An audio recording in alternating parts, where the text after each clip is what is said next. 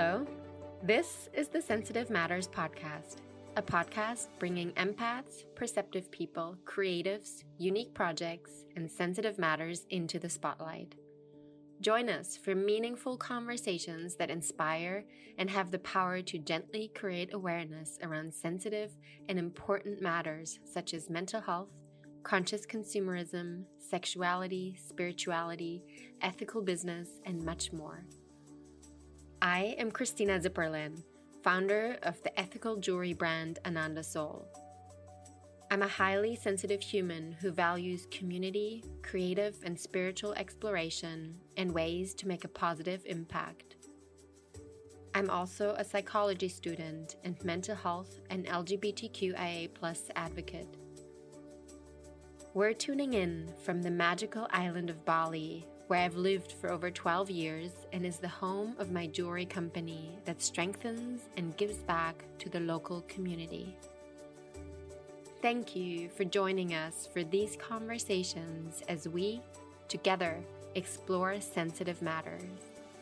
And now, enjoy the episode.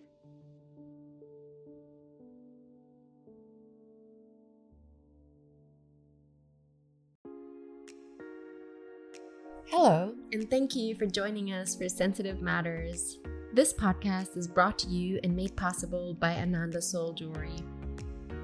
I created Ananda Soul in Bali over 12 years ago to offer heartfelt, intentional jewelry that works with the community I grew to know and love on the island that has become my home. Ananda brings creativity, respect for Balinese ritual, and a wish to give back to the local community to everything we do.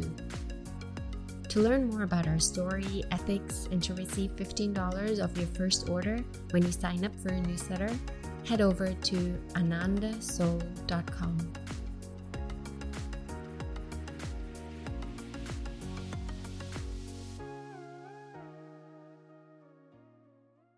I am so excited to welcome a very special guest to the podcast today, who is a personal teacher and big inspiration of mine. There's so much I want to say about Sat Dharam Kaur.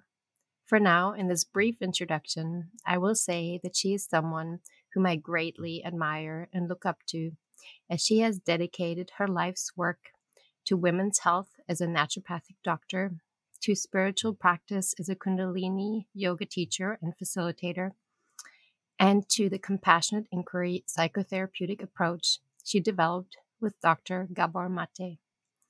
Sat Dharam, welcome to Sensitive Matters. Thank you so much, Christine. It's a joy to be here. Mm-hmm. And I'm, I know we don't have crazy much time today, but I'm actually going to just invite us to take a few breaths to ground us in. So, just a very, very short meditation so it feels comfortable for you to close your eyes, you're welcome to do that. You can also keep them open and just connecting with the breath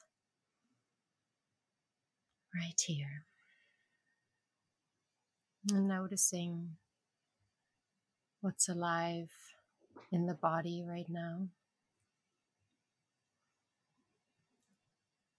Becoming aware of any surfaces that the body might be touching. A chair, maybe your back. Becoming aware of your feet, your connection to the earth.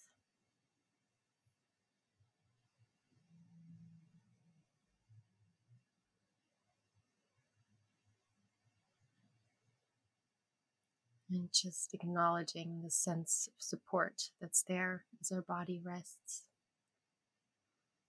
Leaning into that support as we trust that whatever is coming through in this conversation today is exactly what is meant to be here right now and what is meant to arise for anyone who feels called to listen. And taking a deep breath and slowly opening your eyes. Thank you. Mm. Thank you. you're known for many things. and I'd, I'd love to start with Kundalini Yoga. And I'd, I'd love to just hear, um, well, maybe for anyone who's not familiar with the practice, just a little summary of, of what it what it means to you and also the benefits that it brings you in your own life. Uh, thanks, Christina. Um, I love Kundalini Yoga, and it's been profound for me for decades to be able to practice it and share it with others. for those who aren't familiar with it, it consists of various breathing exercises or pranayams, and there are liter- literally hundreds of different combinations of breathing practices that we will do in Kundalini Yoga. Each one is uh, is a precious gift with slightly different effects, and that's part of the fun enjoyment for me of Kundalini Yoga of trying something different and and experiencing. Oh, that's what this one does. Oh, this is a little different. Just experiencing the the subtle shifts uh, in doing the practice and um, from one practice to the next. And then Kundalini Yoga also includes asanas, usually done in sequence in a particular yoga set. So rather than repeating the same sequence over and over again, we have again hundreds or thousands of yoga sets. And each of those sets of exercises are known as a Kriya. Kriya means uh, completed action. And so there might be five or 10 exercises to open the heart chakra, or five or 10 exercises to strengthen the adrenal glands, or five or 10 exercises to expand the aura. So I love that about Kundalini Yoga that you can pick one area of the body or one um, function or one aspect of being human and either balance or magnify that through a particular sequence of postures that's that's that's set. It's like following a recipe in a cookbook. Oh i want to make this mm, brownie. I'm going to follow this recipe and get the brownie. So i know when i and having done kundalini yoga for so many years i have my favorite sets or kriyas. And i know when i do a particular kriya because I've done it many times before, what the result is going to be. it's, it's just so beautiful. It's just so beautiful to um, have that practice to bring to the body. And, and then it brings balance to the body. It uh, clears the body, clears the mind, clears the emotions, um, increases the energy flow everywhere, the pranic flow everywhere. It's profound. And then we have mantras and the mantras help to and and we have probably about 40 different mantras that are are used maybe 10 that are really commonly used. And mantra is a way to bring in devotion and to um, align with the infinite self that each of us is align with the true self instead of being entrapped or attached to the stories we tell ourselves, the beliefs we tell ourselves. And mantras also, um, what I find incredible about mantras is that they open up over time. So I remember in the early days of practicing Kundalini Yoga, I would repeat these mantras and I, I would just repeat the mantras because someone told me to repeat the mantras. And then many decades later, it's, oh my goodness, now I know what that means.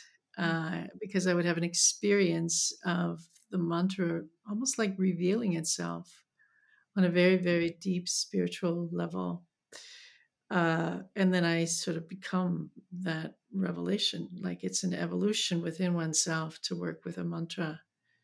It's almost like chipping away at a rock, you know, and then you have this beautiful sculpture that was there all along that's kind of how a mantra works. So there's certain mantras that I absolutely love and that I use every day and that have become a very trusted companion and sacred companion. Um, so the combination of pranayam, physical uh, postures done in sequence, and mantra is so profound because then you're you're covering all your bases of what it means to be human, what it means to be a conscious human in touch with truth, with uh, in touch with the body, uh, in touch with energy, and it's as though in a, in a, just a few minutes of Kundalini yoga practice, you can shift your gears. You can shift from one state to another and so that's important to to recognize that we're not we don't have to stay stuck in any kind of depression or anxiety or stagnation or loss of will. 20 minutes of kundalini yoga practice can open everything up again. So that's why i love it. It's constant renewal constant renewal constant regeneration. And then the other thing that happens is at least I believe this is what's happened for me after many decades of practice is my intuition becomes very clear uh, what I'm supposed to do, to say yes to, to say no to becomes very clear. This this inner GPS or guidance. Um, the only way to explain it is what is my what's the purpose of my soul in this lifetime? You know, what's what am I here to be and to do? Becomes super clear through the practice of Kundalini yoga, and everything else kind of just becomes secondary. So, um, yeah, I don't know. It's magic. Mm. it's magic. Sounds like such a blessing, especially in, in these times of yeah. yeah, just just hearing, you know, having tools to break out of states that I think a lot of people are unfortunately more familiar with than ever as you mentioned, anxiety, depression. Yeah. Um, and having some way of contacting our intuition or being in touch with our intuition more, as it feels like the world is very loud sometimes. Yeah. The other the other beauty about Kundalini yoga is that it's a gorgeous thing to do in a group. Mm-hmm.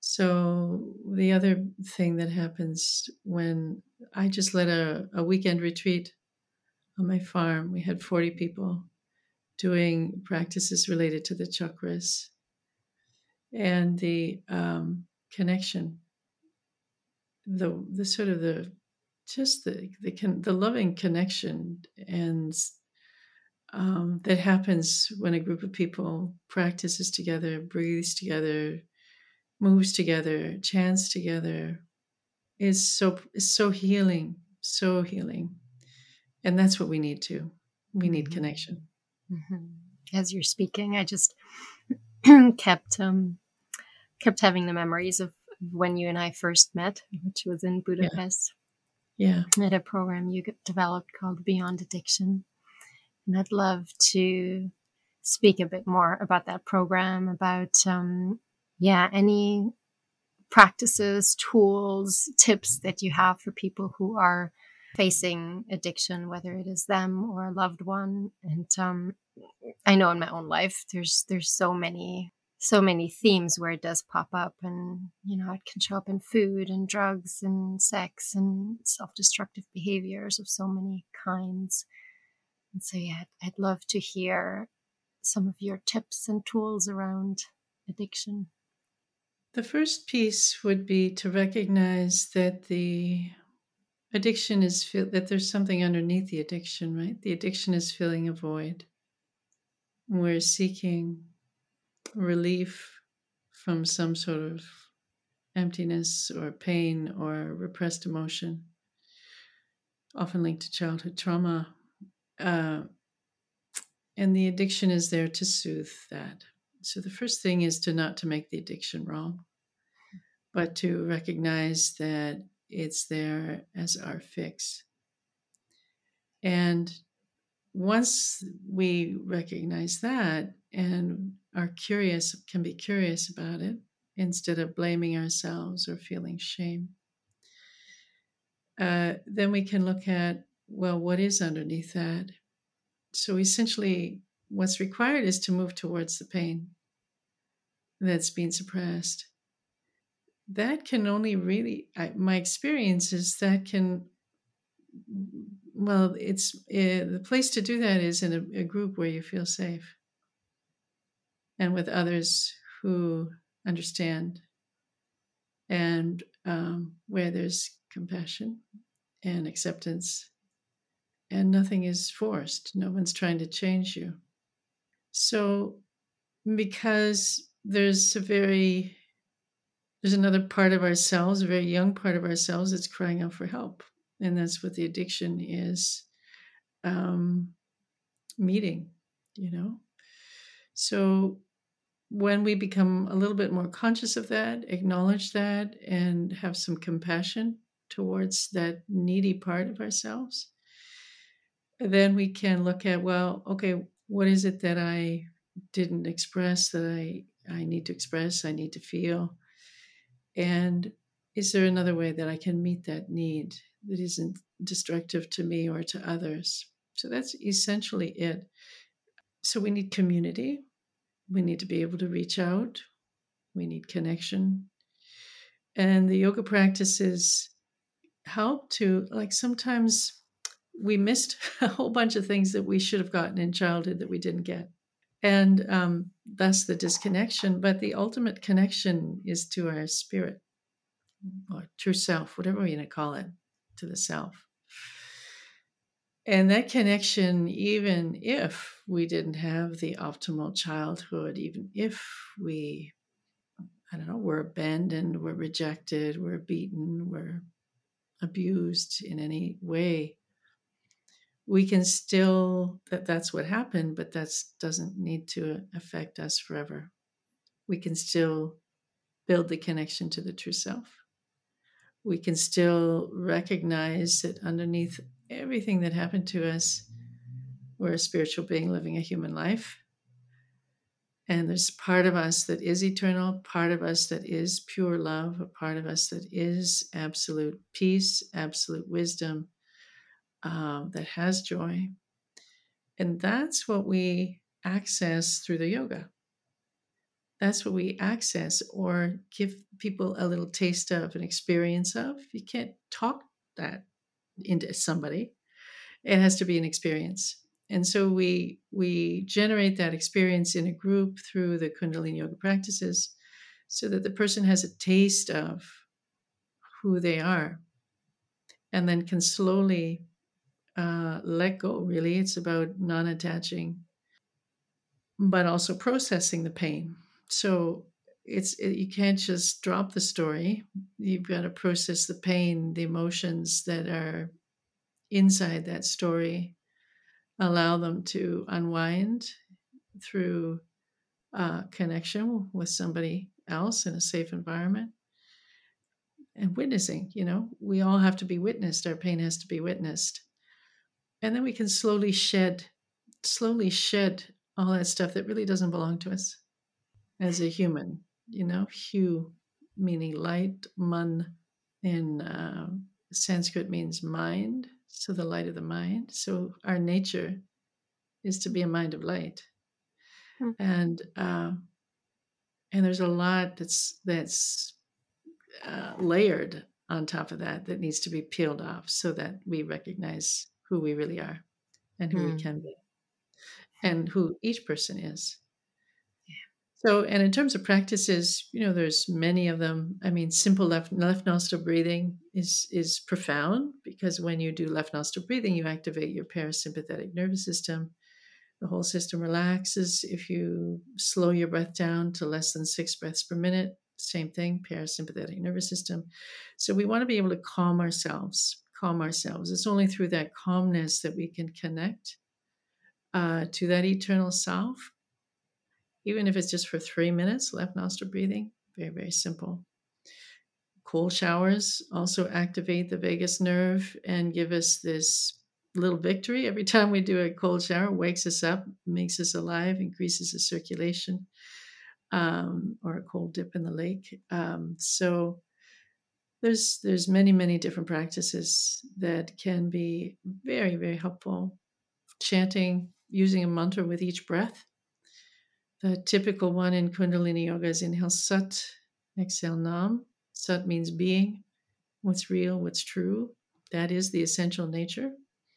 So just and then nam means identity. Okay so if i'm inhaling sat exhaling nam There's nothing else to attach to.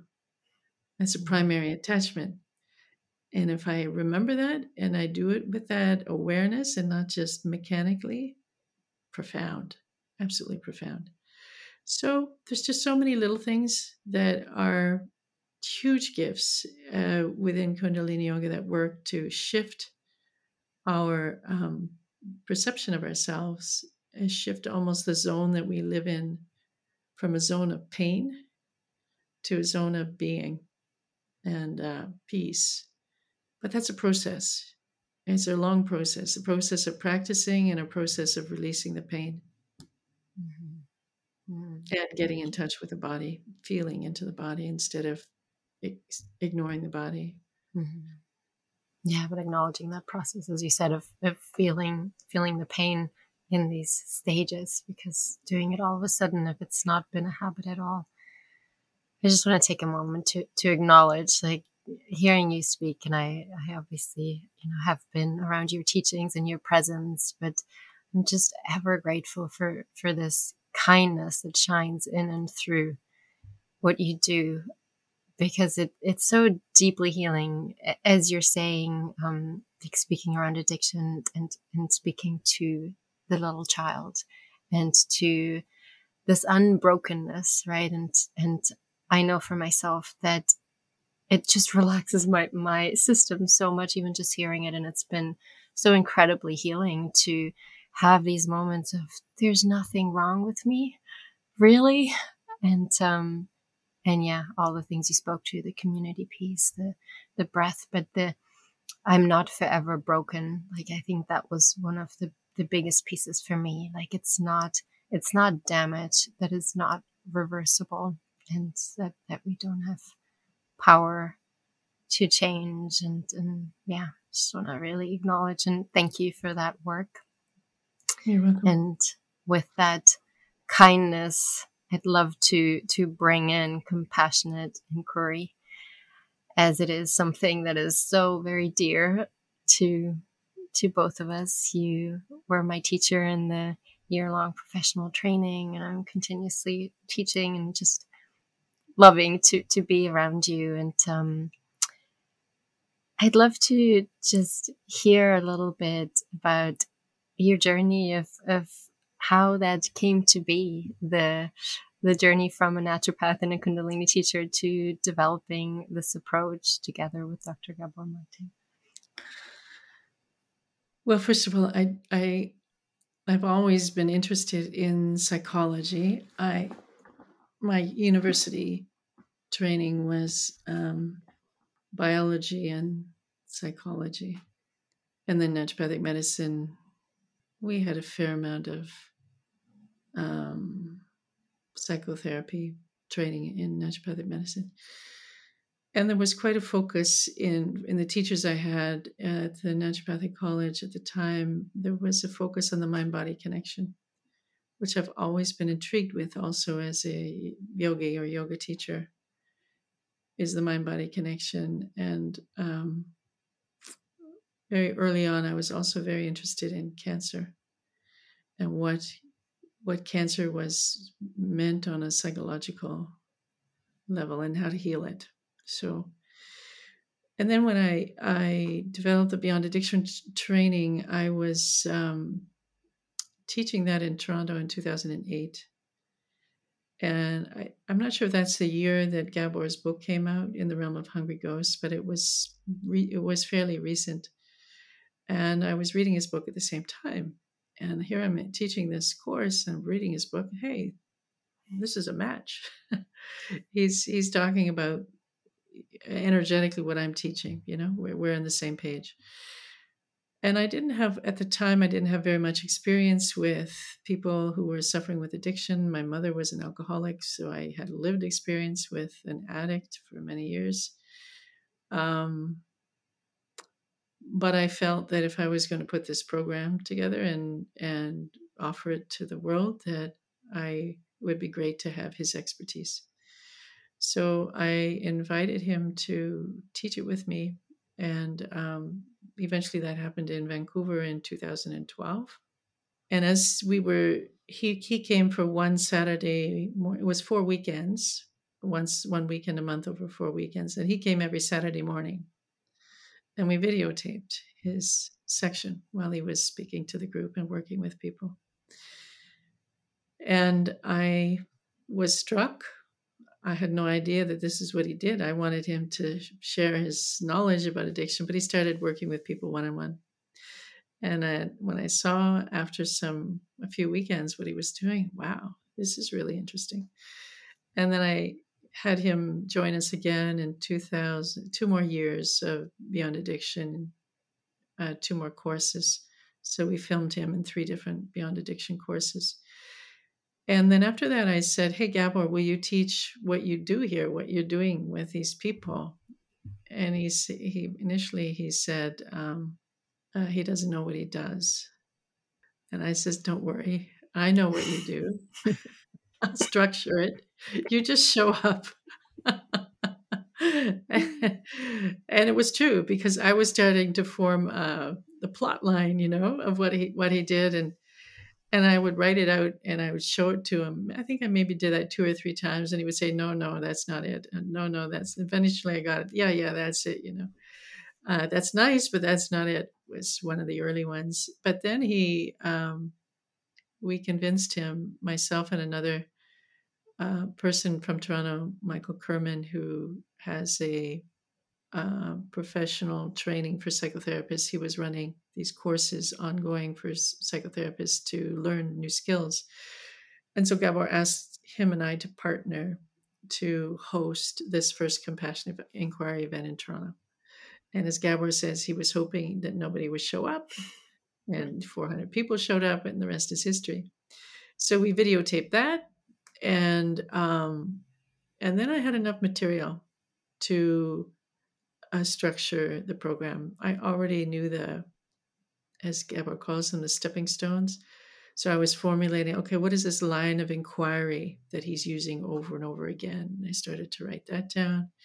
And then it was, aha, uh-huh, what are the skills he's using? Am I, as I'm watching him, what is he doing?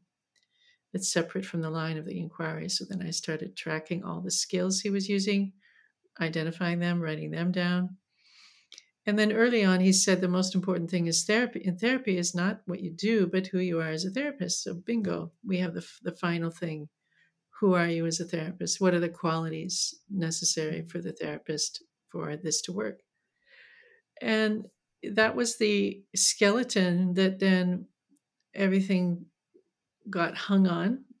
It still is being added to uh, the more that I see Gabor work and the more that others now are practicing compassion inquiry, the more I'm practicing practicing compassion inquiry, now it's becoming clear how to even enhance that original uh, framework um, because we're all getting better at it. And uh, so it's been a beautiful, beautiful, beautiful process. And somehow um, my relationship with Gabor, I don't know, it just works be he's got something, I've got something, and then two together. So far, so good. Works really well. Mm-hmm. I'm a synthesizer. My mind easily synthesizes and likes to structure things mm-hmm. and create curriculums. And um, and he's more of just a transmitter mm-hmm. and a, uh, a just uh, an assimilator of so much wisdom and knowledge. And then he puts it together and he speaks it, whereas mm-hmm. I can chart it. You know. So that's kind of how it evolved. Mm-hmm. Yeah. There is there is magic in how the two of you work together for sure. Yeah, and it's uh I would say I think we both I, well I should speak for myself. I I had no idea what I was doing. It was I was like it was being done through me, you know. My I, I started I started videotaping Gabor thinking, "Oh, I need this content for the Beyond Addiction program." And I had lots of content. And my husband says, Why are you still taping him? Why are you still doing this? And I says, I don't know, but I'm not done yet. and I just kept organizing more workshops with him and videotaping him. And then finally we have this thing. Yeah. Mm. Yeah. It was very much an organic process, but now uh, it's beautiful to see the result. Absolutely. Being part of the training has just been really, really life changing. and I, I, as you know, started it in May 2020. So being in the program during the pandemic was extremely powerful being in that community and learning these tools. Um, I'd love to give listeners a bit of a, a feeling sense of what happens in a compassionate inquiry session.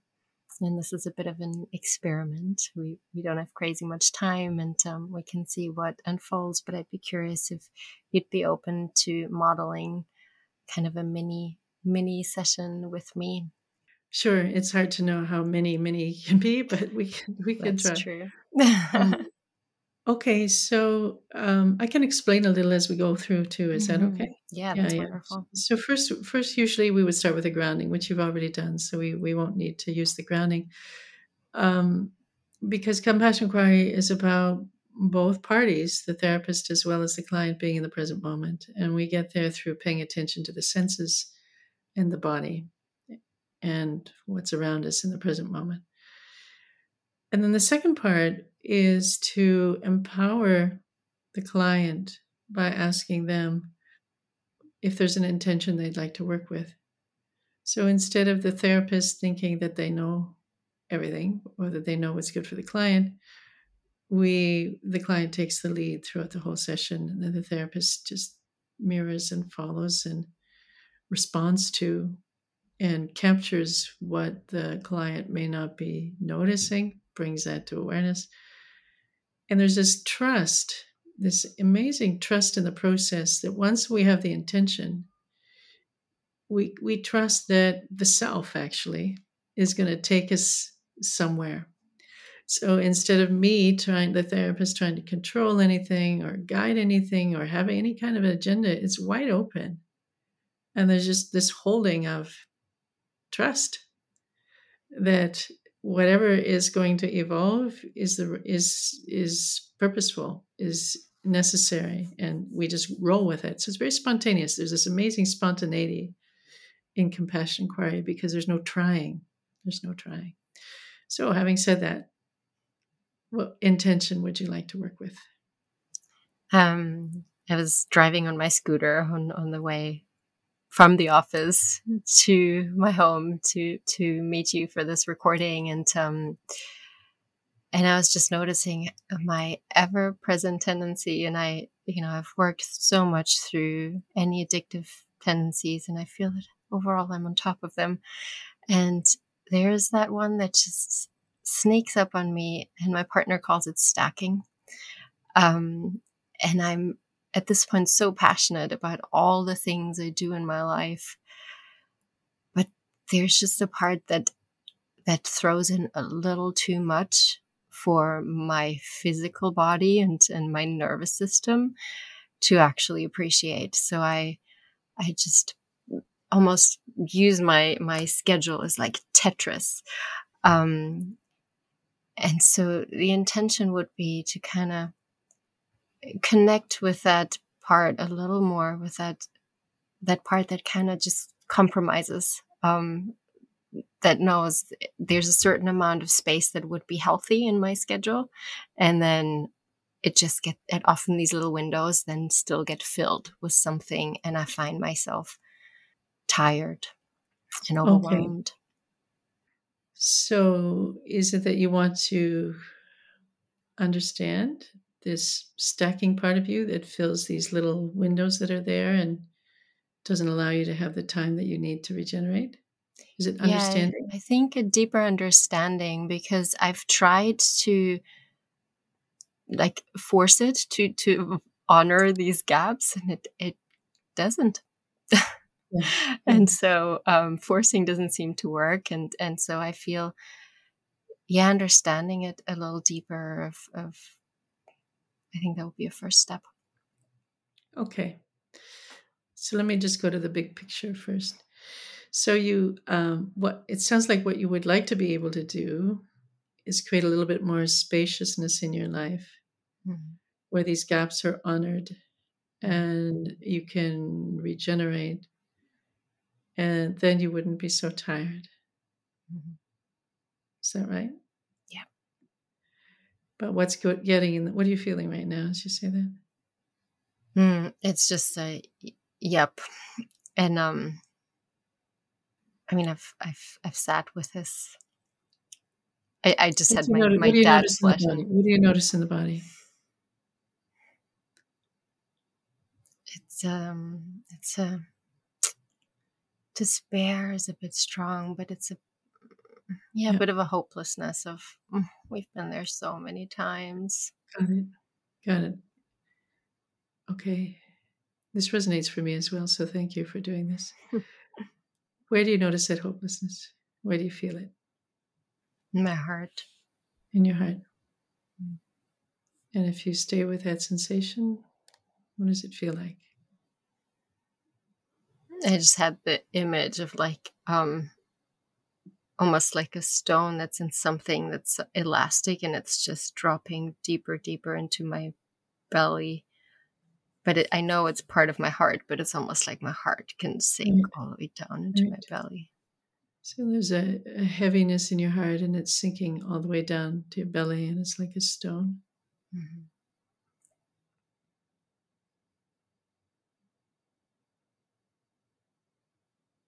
Mhm.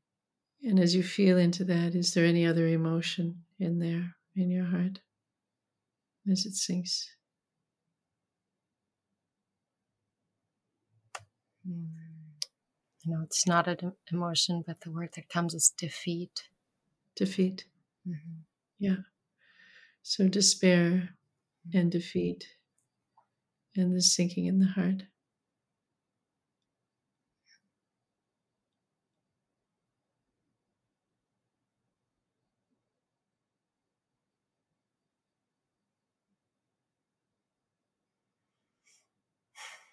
What else are you noticing now?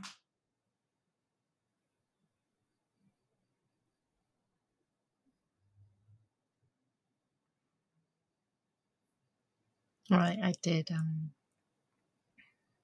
i feel like my dad's presence i feel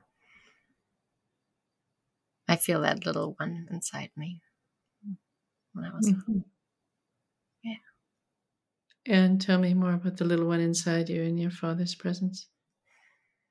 What's happening? Mm.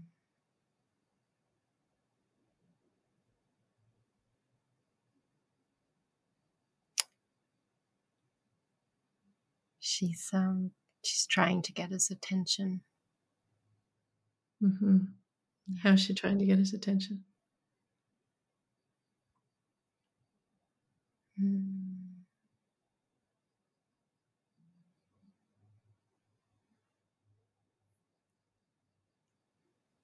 I feel like a really little one. She's maybe three and she's just jumping around, kind of being childlike. Um, yeah, kind of almost like pull, pulling on, on him and um,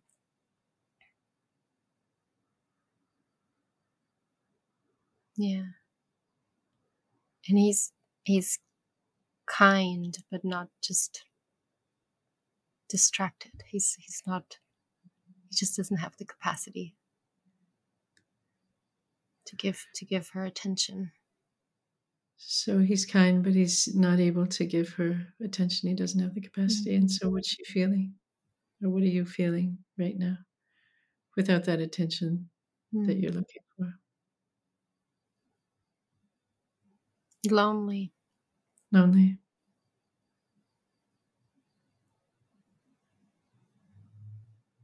You want someone really there with you. Mhm.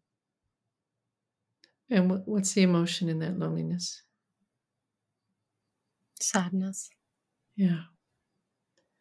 And where's the sadness right now in your body? It's down in my belly. It's in your belly. What can you sense there? What does it feel like?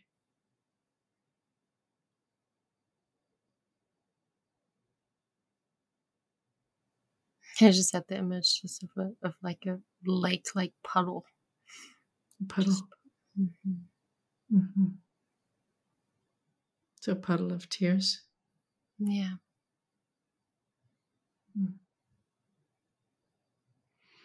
And if that puddle or those tears or that sadness could speak, what would it say?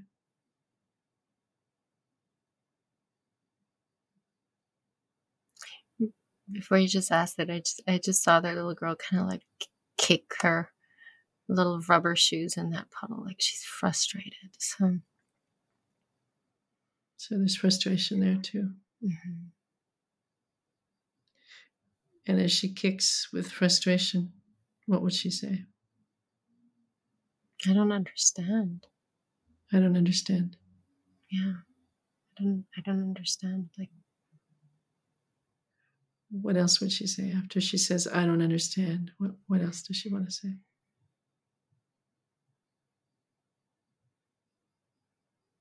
What does it take? What does it take? What's it gonna take? What's it gonna take for what? To get his attention. What's it gonna take to get his attention? Mm-hmm. And what do you feel as you say that or as you hear that? What's it going to take to get his attention?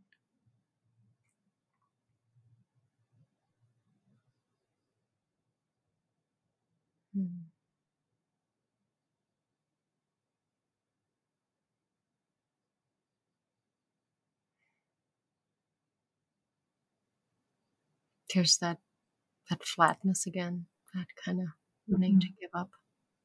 Mm-hmm. So there's flatness and defeat. Yeah. Maybe a little despair. Yeah. Okay.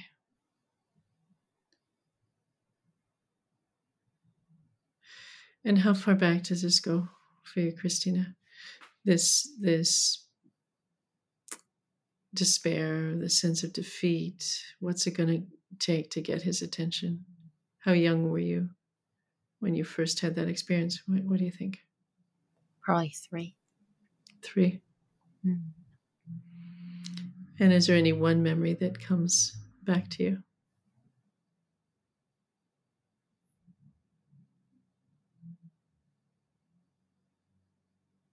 At any age? There's kind of, yeah. They're, they're very like just, they're not like a, a story, but they're little images of kind of, it feels like chaos in the house. Like he was he was studying to be a doctor. He's a doctor. Um, my mom.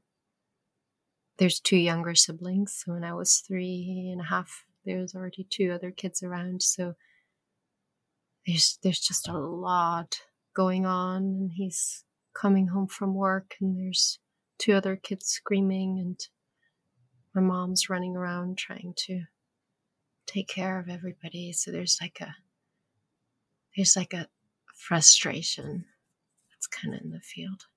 Everybody's a bit tense. And the frustration is in you, or the frustration is in the household? What do you think? It's in the household. In the household, there's a frustration in the household. What's what's that? What's the theme of that frustration? Frustration it's because it's all too, much. much. it sounds like it's too much, and people's needs aren't getting met in general. Mm-hmm.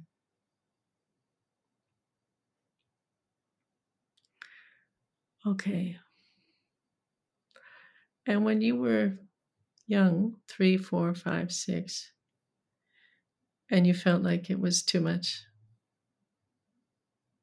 and your needs weren't getting met, and there was chaos and all this stuff going on,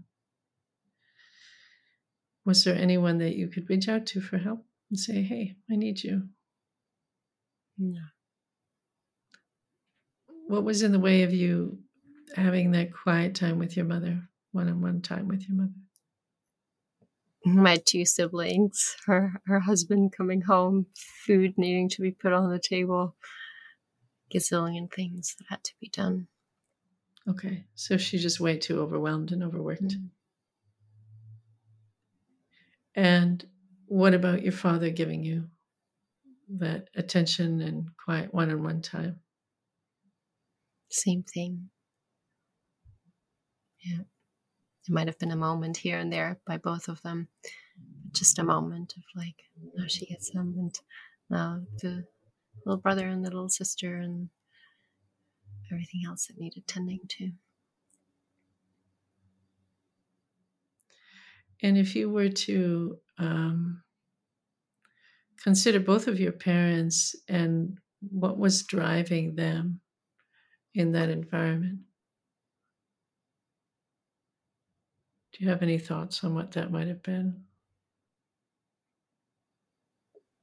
They wanted to be good parents to, to their best, the best of their abilities. Um, I could imagine there were there were moments of we got ourselves into it. Now, kind of we we make the best of it. Like we we're responsible for these children now. I do know they they both dearly loved us. My mom isn't around anymore. That's why I say loved. Um, yeah.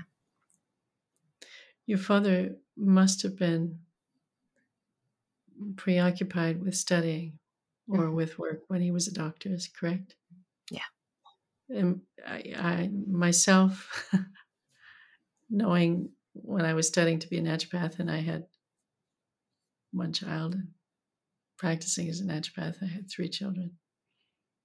I know how hard it was to make it all work mm-hmm. and spend time with the kids. And that, that preoccupation is what comes to my mind looking at my own background with my kids because there was always something I had to do. Is it was that sort of the, the feel with your father? He mm-hmm. always had to do something, so that preoccupation mm-hmm. meant he didn't have much time for you. Yeah. And your mother sounds like she's just trying to hold it all together for the family and the mm. kids, mm. get the food on the table. So they're both preoccupied with their duties. Mm-hmm. Is that correct? Absolutely. Yeah. Okay. So let's look at from a child's perspective. Do you know any three year olds? I do. My little nephew. Okay. What's his name? Teo. Teo? Teo, yeah. Teo. What would his experience be if he had your parents and his father was busy studying or practicing as a doctor and not attentive, and the mother was busy with two younger siblings and a little bit overwhelmed, or very much overwhelmed. And then there's there's this air of frustration and kind of urgency to get everything done in the household. What would he feel? Teo was in that environment. Yeah. I think at first he'd feel he'd feel angry and frustrated. He'd mm-hmm. probably um he'd probably throw a little tantrums. I could imagine. Um, and if that wouldn't work, I think he'd get he'd get he'd get quiet and sad. Right. He'd kind of give up. So first he uses his anger to express his frustration. And he wants someone to pay attention to this anger and it doesn't work, or it doesn't work very well.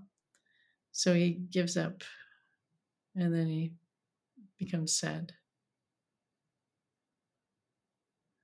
Okay. What do you feel right now as you say that? I'm just hearing myself uh, when I said in the beginning I tried I tried to force that part and kind of like will it with tantrums and yeah it, it there's yeah there's that and then there there's exactly those feelings there's the frustration and then there's just the the sense of giving up. Right. And if it was teo and this persisted this uh, environment persisted for a number of years what would he come to believe about himself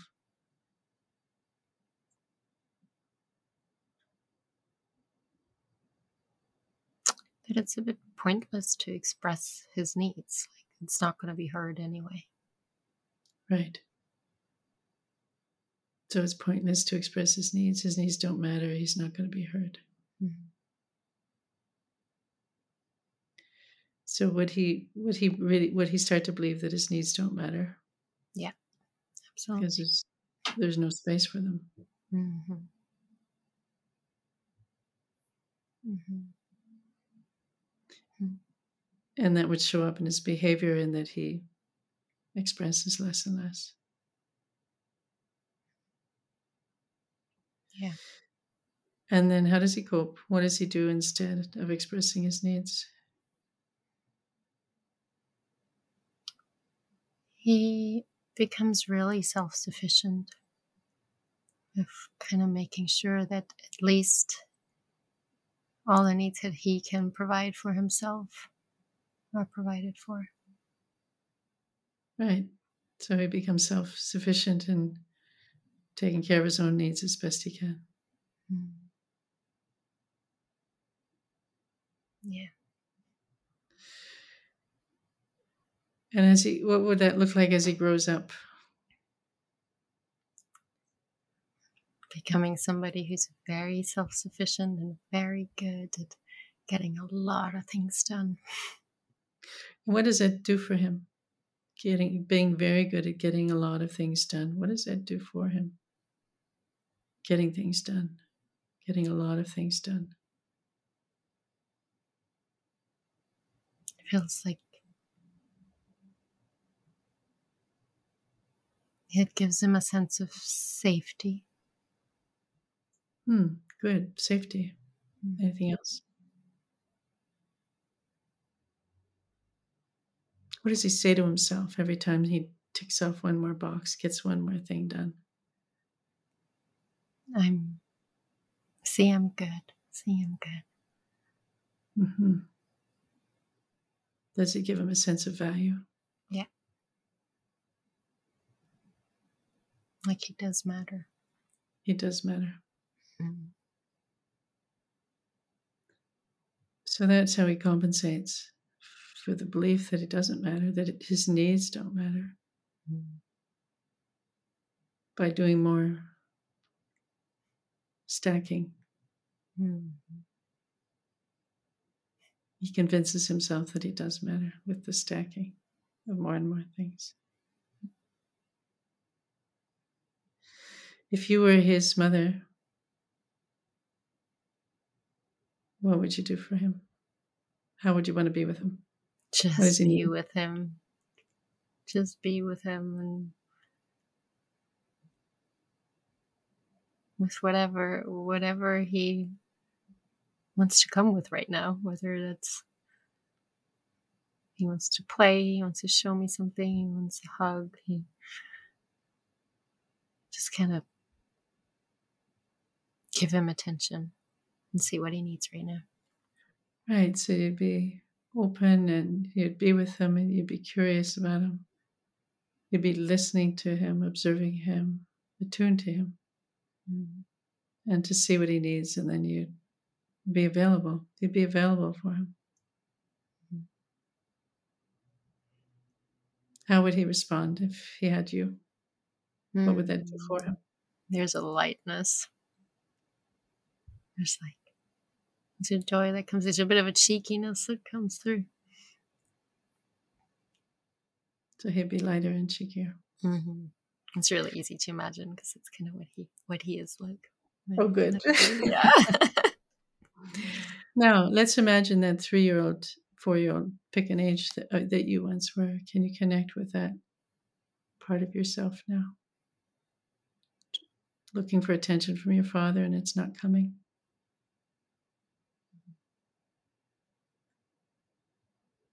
How do you feel towards her? I feel at first there's a sadness for her, but there's compassion. There's like Mhm. a warmth. hmm How does she feel towards you?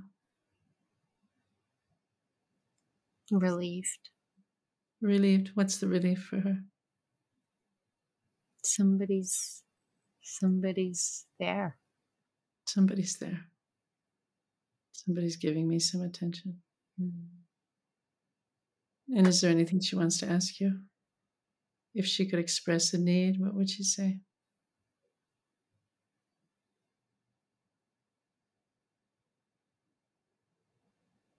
First thing that came was is it okay? But um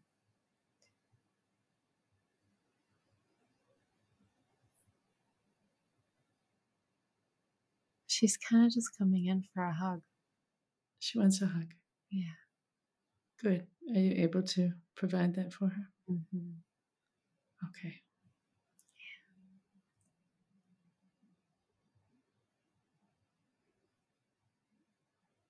Hmm. What happens?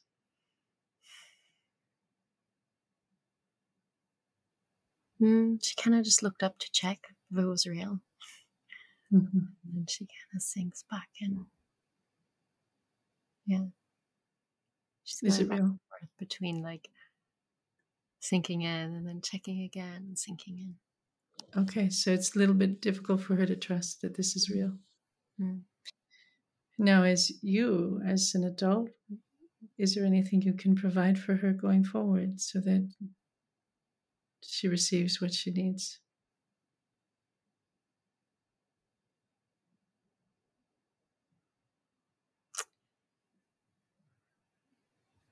That if she expresses a need to um,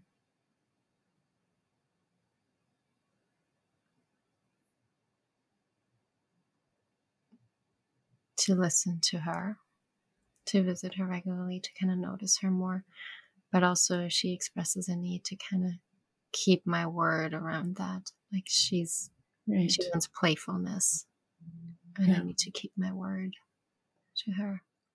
You, she wants, she needs you to keep your word to her and hmm engage in playfulness.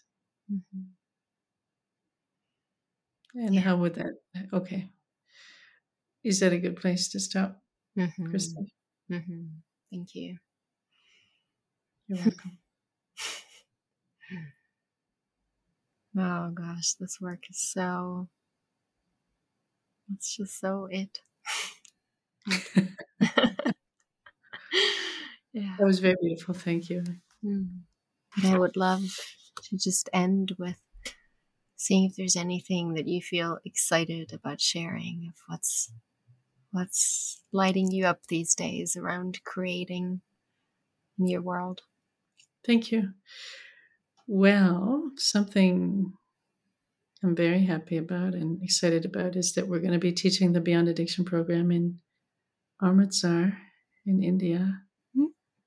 November the 19th to the 27th, very close to the Golden Temple, at a hotel within a 15 minute walk from the Golden Temple. And so that's a nine day retreat, and then it'll be followed up by four months of online integration starting in January. So we've been planning that for a long while, had to stop, put it on hold because of COVID, and now it's coming again. Um, I'm excited about my orchard. My peaches are ripe and the apples. I'm not sure if I'll can the peaches or freeze them or what, but anyhow, I, I love growing things. And um, of course, in Compassion Inquiry, we're going to be creating a an invitation for Indigenous people internationally to be part of the next cohort in February. So that's very exciting to support Indigenous people in learning compassion inquiry so they can, can bring healing to their communities and offer it to their communities. Um, yeah, that's that's about it. And I also have a grandson who's almost he's about 20 months, so I'm excited about him, oh, Yeah. congratulations. spending time with him. Oh, beautiful. Yeah. Thank you, Christina. Yeah, thank you. Wonderful to be with you. Mhm. Mm. God bless. God bless you. You take care. Bye. Thank you for joining us for Sensitive Matters. If you haven't had a chance yet, please subscribe on Spotify, Google Podcast, or wherever you get your podcast from. And if you have a chance, please rate and review if you're listening via Apple Podcast, as it really helps more people discover the show to listen to these incredible conversations. This podcast is brought to you from Bali and made possible by my ethical jewelry company, Ananda Soul. You can check out our website and all of our ethically handmade jewelry at anandasoul.com. You'll also receive a $15 gift card on your first purchase when you subscribe to our newsletter, so make sure not to miss out on that as well. Thank you again for joining us, and we look forward to sharing more of sensitive matters with you.